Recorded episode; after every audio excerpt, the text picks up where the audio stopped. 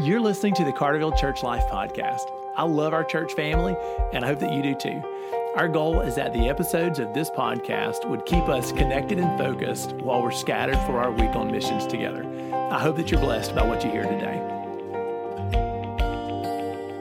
Hey, church family, welcome back to the podcast. Happy Monday. I hope that you were able to gather for worship with us either on the live stream or in person yesterday. It was a fantastic day for me, just celebrating baptism together, nominating men to serve the church as deacons together, and then for me to study the passage of Philip the deacon as God nudged him through the power of the Holy Spirit to go on mission, and then to just uh, envision what could our lives be like as we follow the Lord and as the Holy Spirit when He nudges us in our mission. So, anyway, well, today I want to pick up in the book of Acts and keep moving forward. I want to encourage you to be reading the book of Acts at home, and I want to start to explore.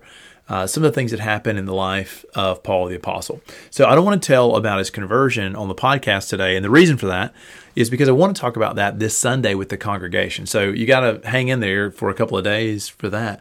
But let me share with you some of the things that happened in Paul's life you know, after he was converted. So I want to be reading a little bit today in today's podcast from uh, Acts chapter 9.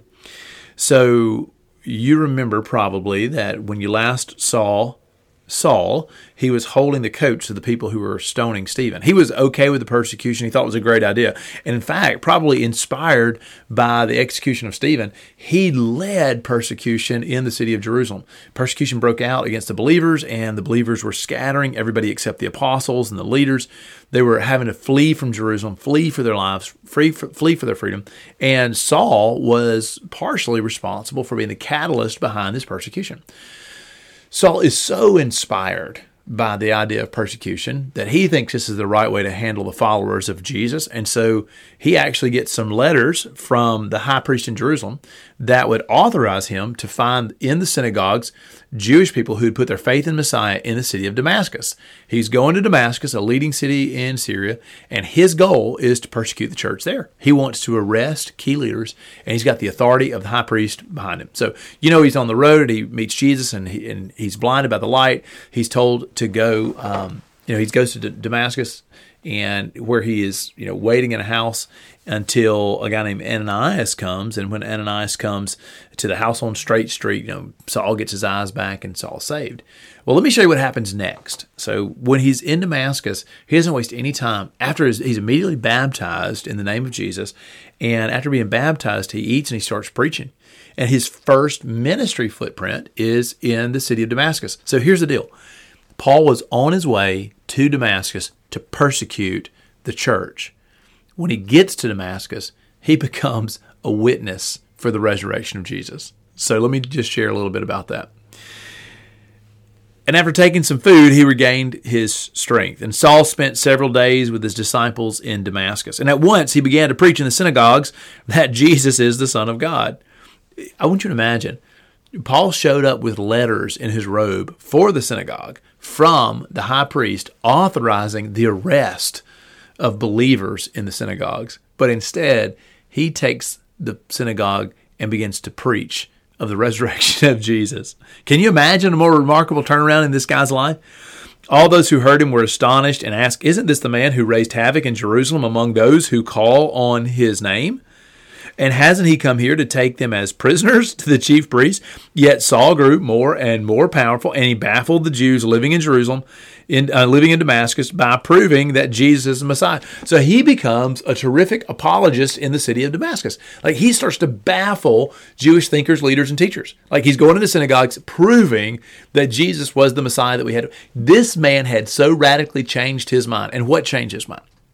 Well, think of this he'd been arresting believers on the premise that they were blaspheming, that Jesus was a blasphemer, that Jesus claiming to be raised from the dead, claiming to be one with the Father, was blasphemy. And what changed his mind is that he met Jesus. The resurrected Jesus met him on the Damascus Road and said, I am Jesus who you're persecuting. So Paul had a face to face encounter with a very living head of the church, Jesus Christ. Suddenly he's convinced that Jesus is the Messiah we've been looking for.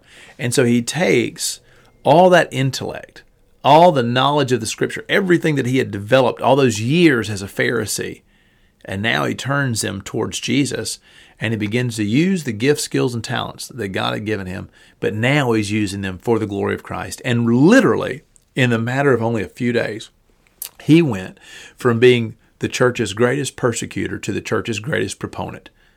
Now, I want you and I to imagine this resurrected Christ. Oh, this powerful sovereign of the universe.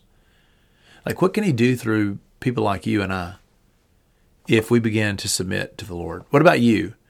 Is it time for a major change in your life? Like, have you been so worldly minded that maybe you haven't persecuted the church, uh, but you haven't helped her? And maybe God would use the years you have left to make a huge impact. Take all those gifts, talents, skills, ideas, and turn them around until they serve King Jesus. Maybe God would make you a great defender of the faith. Or maybe you're like Ananias, a believer who lived in Damascus, the believer who was afraid of Paul when God said, You should go and meet this Saul and pray over him. And can you imagine being Ananias, this guy who got to baptize Paul the apostle? And maybe at the time he had no concept of how important that conversion would be for the kingdom of heaven. Oh, but from that point on, Paul the apostle just became this great advocate for Jesus. To have been Ananias when the Spirit spoke to us and said, Hey, here's a man you need to go and share the gospel with. And so maybe you're like Ananias. Maybe God is calling you this week to go and share the gospel, but you're afraid because he's asking you to share the gospel with somebody like Paul, somebody who has been antagonistic toward the church, somebody who hates the name of Jesus. But you never know if God's doing the good work there how cool would it be to be Ananias? To know that you were the one who shared the gospel with Paul, that you were the one who baptized Paul, you were the one who joined Jesus in his good work to redeem and transform Paul's life. So, church family, as we reflect on these earliest moments of Saul's conversion, I just want to encourage you. Hey, listen, maybe some of you need to be like Paul and give the Lord a 180. Give him the years you have left. And maybe some of us need to be like Ananias Listen to the Spirit. Step into that person's life and be willing to share, even with the hardest case. When God says go, let's go.